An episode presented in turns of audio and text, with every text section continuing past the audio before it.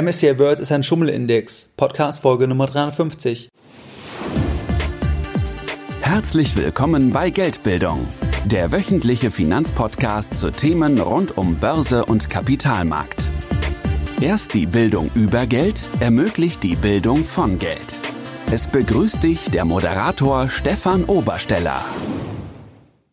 Herzlich willkommen bei Geldbildung. Schön, dass du dabei bist. Jeden Sonntag da erhalten über 10.000 clevere Privatanleger meinen wöchentlichen Geldbildung-Newsletter und das Ganze schon seit vielen Jahren, seit 2014, das heißt jetzt seit über sechs Jahren und pünktlich versendet wie ein Schweizer Uhrwerk jeden Sonntag. Bei dem sonntäglichen Format, da sprechen wir über weiterführende Themen. Das heißt, es kann sein, dass wir uns anschauen, was machen Großanleger oder wir schauen uns an, wie ist die Stimmung an der Börse, gibt es vielleicht große Chancen in Bezug auf den Gesamtmarkt. Ich hatte im Newsletter zum Beispiel im März 2020 darauf hingewiesen, dass damals die Panik einfach auf einem Rekordlevel war und Panik ist immer unser Freund als langfristige Anleger. Wir sprechen immer wieder aber auch über Branchen im Newsletter, die ich für besonders interessant erachte.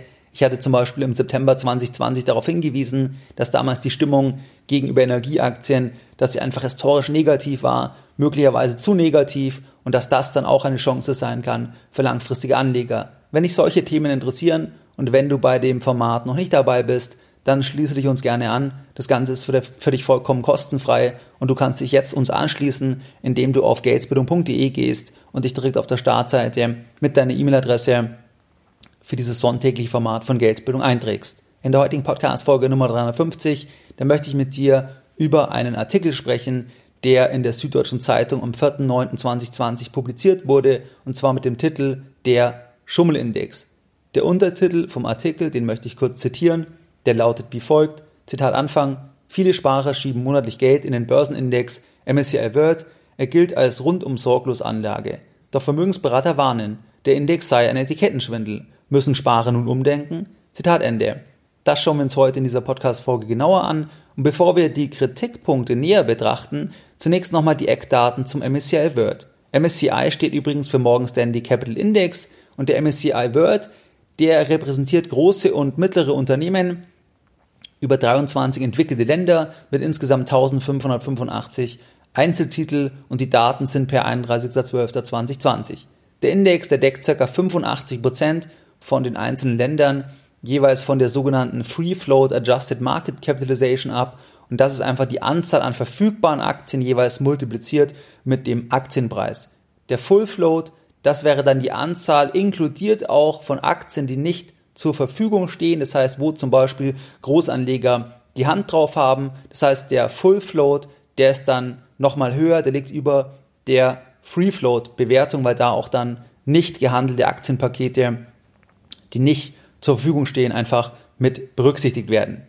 Der MSCI World, das ist ein Index, wo es so ist, dass je wertvoller ein Unternehmen ist, desto größer ist der Indexanteil. Insgesamt sind also 1585 Titel im Index enthalten.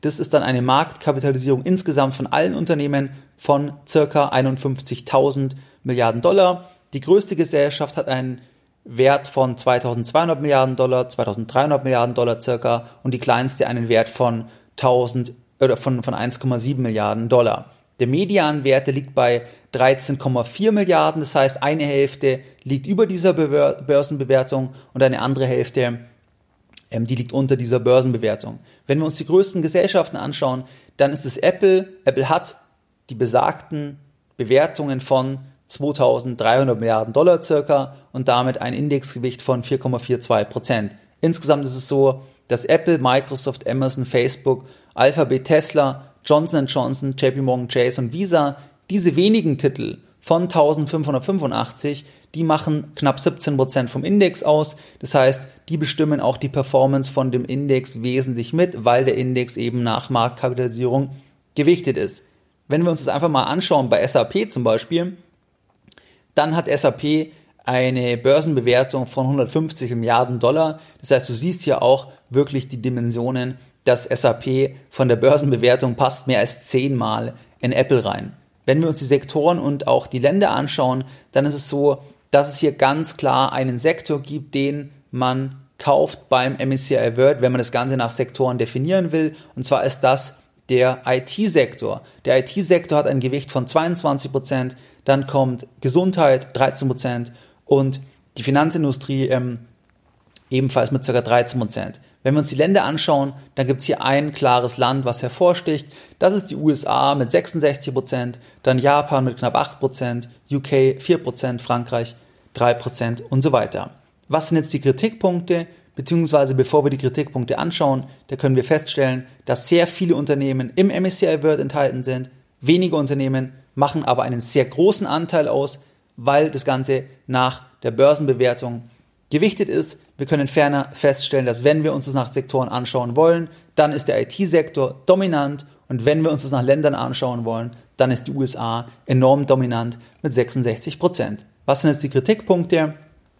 Der erste Kritikpunkt, der zielt auch genau in die Richtung ab mit den USA. Und zwar wird hier geschrieben im Artikel, dass der Index, dass der MSCI World, dass der ein Weltinvestment suggeriert. Jedoch liegt der USA-Anteil im Index bei rund 66 Prozent. Was ist jetzt von dieser Kritik zu halten? Grundsätzlich ist die Frage, was kaufe ich überhaupt an der Börse? Was kaufe ich überhaupt bei Aktien? Es geht hier nicht um den Firmensitz, sondern es geht um die Cashflows, die die Gesellschaft verdienen kann, die zukünftigen Zahlungsströme. Jetzt ist die Frage, ob bei IT-Unternehmen im Besonderen, ob hier die Ländergrenzen, ob das noch hier eine sinnvolle Kategorisierung ist, weil das Internet kennt in der Form keine Grenzen und das sieht man dann auch bei den Umsätzen. Das heißt, dass insbesondere bei den IT-Unternehmen, dass hier Umsätze sehr stark auch im Ausland erzielt werden. Da hatte ich in den letzten Jahren schon mal eine Podcast-Folge ähm, dazu gemacht.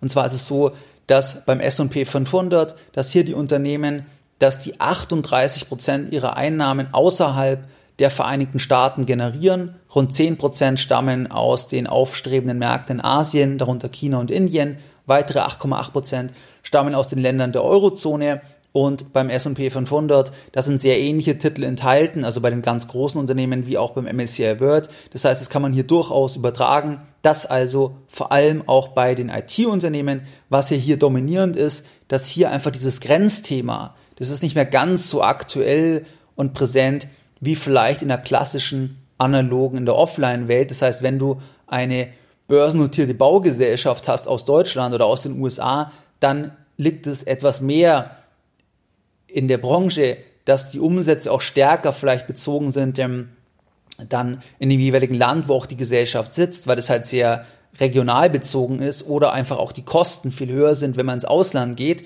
Und das hast du aber bei Digitalunternehmen nicht in der gleichen Form. Deswegen ist die Frage, ob man hier bei diesen Factsheets, diese Aufteilung nach Ländern, ob das überhaupt noch der Weisheit letzter Schluss ist. Ich hatte das in den letzten Jahren schon öfters mal angesprochen, dass aus meiner Sicht das nur bedingt noch sinnvoll ist es hier nach diesen klassischen Ländern aufzuteilen. Das heißt, das wäre dann die Antwort auf den ersten Kritikpunkt, dass man die Umsätze kauft, die zukünftigen Cashflows und die sind insbesondere bei Unternehmen, die irgendwie in der Digitalwirtschaft unterwegs sind. Da ist es einfach so, dass hier diese Ländergrenzen weniger stark relevant sind. Wenn wir uns dann die zweite Kritik anschauen, dann ist es so, dass hier geschrieben wird, dass die Indexentwicklung, die hängt an wenigen US-Tech-Unternehmen und dass ja immer mehr Investoren, die kaufen diese Aktien, die steigen immer weiter, die werden immer mehr überbewertet und dadurch steigt dann auch die Abhängigkeit im Index. Das ist der zweite Kritikpunkt. Wenn wir uns da die Aufteilung anschauen, dann ist es erstmal absolut richtig. Wir haben diese wenigen Titel wie Apple, Microsoft, Amazon und so weiter, die haben hier ein großes Gewicht. Und wenn Apple morgen auf Null geht, alles andere bleibt gleich, dann fehlt eine Performance von 4,42%. Das heißt, dann würde der MSCI World um 4,42% fallen, weil hier ähm, das Indexschwergewicht Apple dann ähm, ja weg wäre. Das heißt also, es gibt hier diese Konzentrierung, das ist absolut richtig. Und wenn jetzt geschrieben wird, dass hier diese Firmen massiv überbewertet sind, dass diese Rallye, diese Outperformance auch von US-Gesellschaften, wenn wir diese Kategorisierung machen wollen, dass diese Outperformance einfach vielleicht auch so nicht weitergehen wird,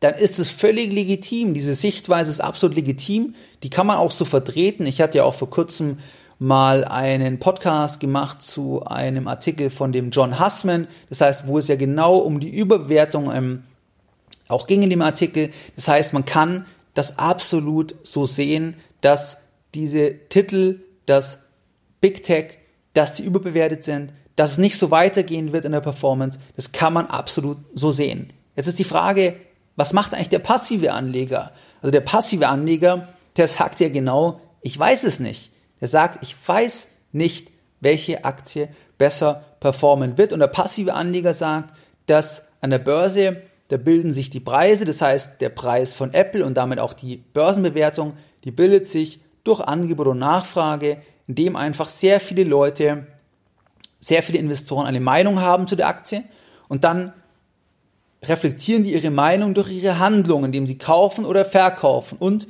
auf Basis von den öffentlich verfügbaren Informationen, die jeder hat, und dann bildet sich der Preis. Und der passive Anleger, also der klassische passive Anleger, der sagt dann, der Preis, das ist auch der richtige Wert, weil der Preis, der hat sich ja gebildet durch alle, durch das Kollektiv so gesehen. So erfolgte die Preisbildung. Und das ist dann auch der objektivierte Wert, weil alle haben hier ihre Meinung mit in den Topf geworfen.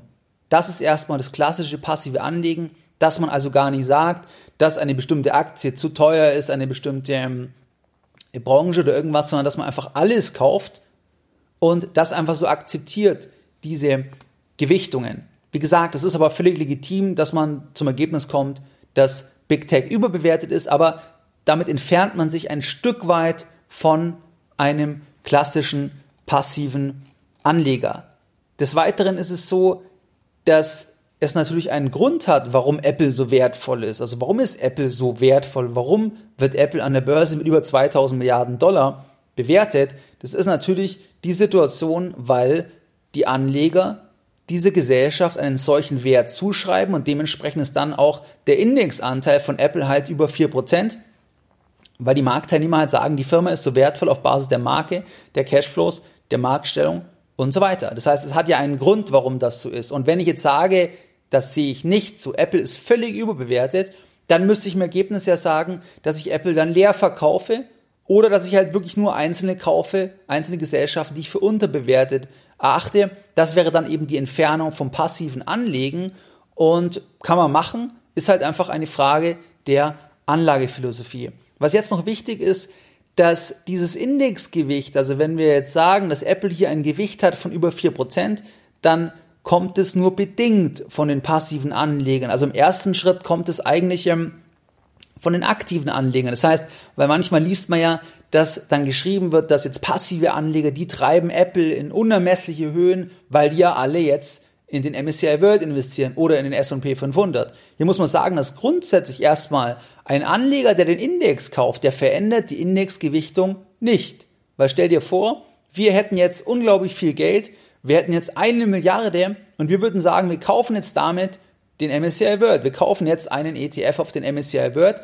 dann würde ja dieser ETF das Geld annehmen und das Geld dann in die Anteile investieren, aber die Indexgewichtungen würden sich ja gar nicht verändern, sondern diese Milliarde, da würde halt dann 4% davon circa in Apple fließen und in die anderen Titel, aber die Gewichtung würde sich nicht verändern. Es gibt jetzt zwei Einschränkungen aus meiner Sicht. Es ist sicherlich so, dass je populärer ETFs sind und ähm, je mehr Leute in Indizes investieren, desto mehr Kapital fließt auch in Unternehmen, die in Indizes vertreten sind. Das heißt, es sind ja gar nicht alle Unternehmen in Indizes vertreten. Das heißt, man könnte überlegen, ob ab einem bestimmten Punkt dann es so ist, dass Unternehmen, die nicht in Indizes vertreten sind und damit kein Geld vom passiven Anlegern bekommen, ob es dort noch größere Chancen geben könnte, größere Asymmetrien, weil sie so gesehen nicht im Fokus sind von den passiven Anlegern. Ein zweiter Gedankengang ist, dass es sicherlich so ist, dass je mehr Indizes es gibt mit den gleichen Titeln, also wenn du das Thema nimmst, Smart Beta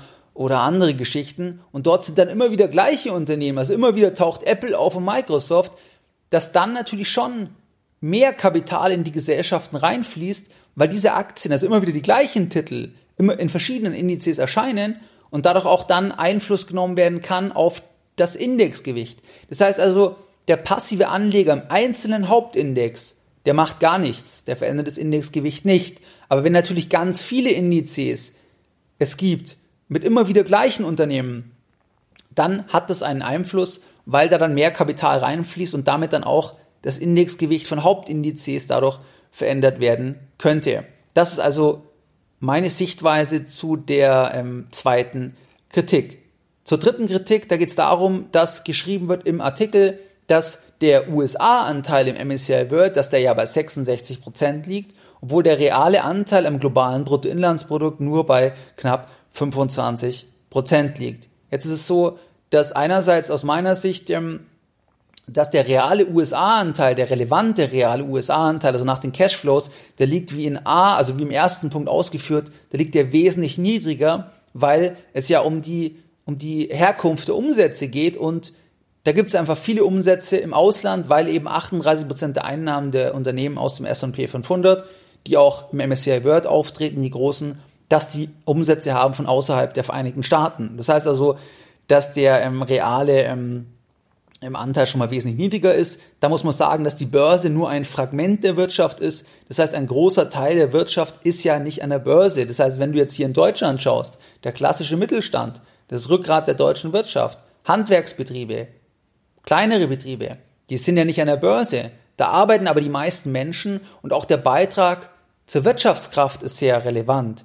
Das heißt, hier gibt es eine Diskrepanz zwischen der Börse und ähm, der realen Wirtschaft, weil nur ein kleiner Teil an der Börse gelistet ist. Es gibt hier eine schöne Aufstellung von der Strategieberatung McKinsey. Und zwar haben die mal angeschaut bei den 1000 größten amerikanischen Unternehmen, da haben die sich mal die Market Cap angeschaut und wie viel die dann eigentlich zum Bruttoinlandsprodukt beitragen in den USA. Und wenn wir uns hier mal den Technologiesektor anschauen, also Technologie Medien und Telekom, dann hat dieser Sektor an der Börse eine Bewertung unter den 1000 größten Gesellschaften von 35 Prozent von der gesamten Börsenbewertung. Aber gleichzeitig machen diese Unternehmen, diese Unternehmen leisten nur einen Anteil von 8 Prozent zum GDP, zum Bruttoinlandsprodukt in den USA. Das heißt, du siehst hier die Diskrepanz, ähm, dass eben der Börsenwert riesig ist, aber eigentlich der Beitrag dann zum Bruttoinlandsprodukt doch gar nicht so groß ist, weil auch viele Unternehmen privat sind. Das heißt, wenn du das Ganze nach dem BIP gewichten würdest, dann müsste man sich letztlich ansehen, wie viel Prozent vom Bruttoinlandsprodukt eines Landes kommt durch die börsennotierten Gesellschaften, wird dadurch gedeckt und das wäre dann der richtige Anteil. Ansonsten wäre der Anteil nach dem Bruttoinlandsprodukt auch wieder nicht das Richtige, weil am Ende nicht alle Gesellschaften an der Börse notiert sind. Was ist jetzt das Fazit von diesen Kritikpunkten? Einmal ist das Thema, dass jeder Index, der basiert auf Kriterien, anhand von diesen Kriterien wird der Index gebaut. Das heißt, es kann sein nach Ländern, das heißt, wo die Firmen sitzen, auch nicht ideal, wie wir gesehen haben, nach der Firmengröße, das heißt nach der Börsenbewertung oder nach dem Thema Dividende oder nach dem Thema Volatilität oder Branche oder Momentum oder Value oder Growth. Das heißt, es gibt viele Kriterien, wo man dann sagt, da definieren wir etwas und dann bauen wir daraus einen Index und das Ganze hat halt Vor- und Nachteile, weil diese Kategorisierung, das ist immer ein Stück weit eine Vereinfachung. Das heißt, man steckt ja Sachen in die Schublade. Man sagt, dass Amazon ist in der IT-Branche, aber in welcher Branche ist ein Amazon überhaupt? Wenn du dir mal anschaust, wo die überall unterwegs sind, was die alles aufgleisen, dann sind die in ganz vielen Branchen. Das heißt, vielleicht muss die Antwort sein, in vielen Branchen. Man kann es gar nicht sagen. Weil es geht ja auch um die Zukunft. Wir kaufen ja die Zukunft an der Börse und wer weiß, in welchen Branchen Amazon überall noch tätig sein wird. Das heißt, diese sture Kategorisierung nach Branchen ist gar nicht immer so einfach. In manchen Fällen ist es möglich. Das heißt natürlich, wenn du dir irgendwie ein klassisches Immobilienunternehmen anschaust, ähm, dann kann man das natürlich einstufen. Aber es geht eben nicht immer. Und das sieht man halt schon hier bei dem Thema Branche, IT. Ist das wirklich so? Oder ist Amazon irgendwann auch im Gesundheitswesen, im Finanzwesen, in, in allen möglichen Branchen tätig? Dann wird es schon schwieriger, wenn man das nach diesen Branchen kategorisiert. Das gleiche auch, ich kategorisiere das nach den Ländern.